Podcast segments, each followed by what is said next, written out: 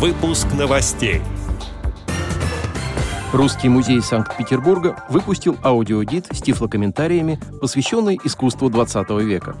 В Чувашской региональной организации ВОС прошел республиканский фестиваль-конкурс «Творчество детей-инвалидов» и детей-членов ВОС «Фейерверк талантов». Теперь об этом подробнее. В студии Антон Агишев. Здравствуйте. Недавно в Доме культуры Южной города Чебоксары состоялся 10-й открытый республиканский фестиваль-конкурс «Творчество детей-инвалидов» и детей-членов ВОС «Фейерверк талантов». Организаторами и учредителями фестиваля выступили Чувашская региональная организация ВОС и ДК «Южный».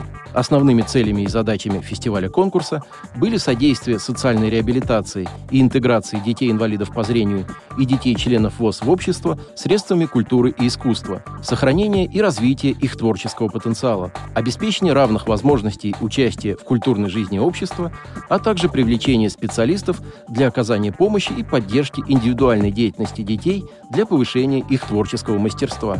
В фестивале приняли участие дети-инвалиды и дети-членов ВОС в младшей возрастной группе до 8 лет, в средней возрастной группе от 9 до 13 лет и в старшей от 14 до 18 лет. Участниками конкурса стали дети не только из Республики Чувашия, но и из Республики Мариэл. Всего выступило 65 конкурсантов. Участники продемонстрировали свое мастерство в таких номинациях, как эстрадный, народный и академический вокал, инструментальное исполнительство, хореография и декоративно-прикладное творчество. Тематика конкурсных работ была посвящена году педагога и наставника в России и году счастливого детства в Чувашии. Фестиваль-конкурс прошел в теплой и дружеской атмосфере и в духе здорового соперничества. Все победители были награждены дипломами первых 3 степеней, а также подарками от партнеров конкурса. Конкурсантам, не занявшим призовые места, были вручены дипломы участников и поощрительные призы. В Русском музее Санкт-Петербурга подготовили новый аудиогид с тифлокомментариями, посвященный искусству XX века. С его помощью незрячие люди смогут узнать о работах Валентина Серова, Зинаиды Серебряковой, Кузьмы Петрова-Водкина, Казимира Малевича, Василия Кандинского, Марка Шагала и других знаменитых художников. Аудиогид расскажет краткую информацию о художниках и о том времени, когда они жили и творили. Незрячие любители искусства также смогут прослушать тифлокомментарии картин.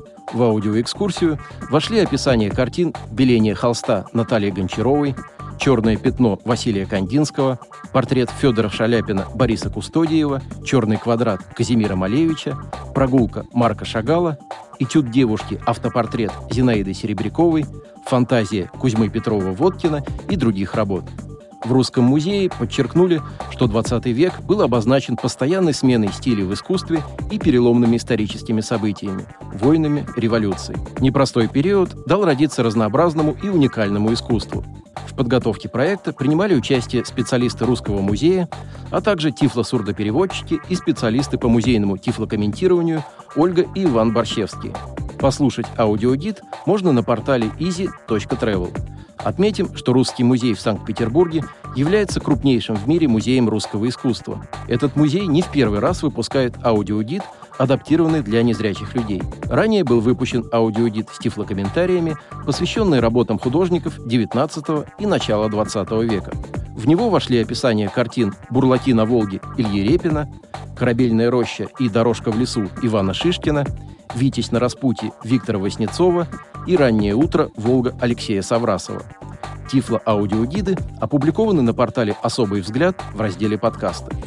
Отдел новостей «Радиовос» приглашает к сотрудничеству региональные организации. Наш адрес новости – @radiovos.ru. О новостях вам рассказал Антон Агишев. До встречи на «Радиовос».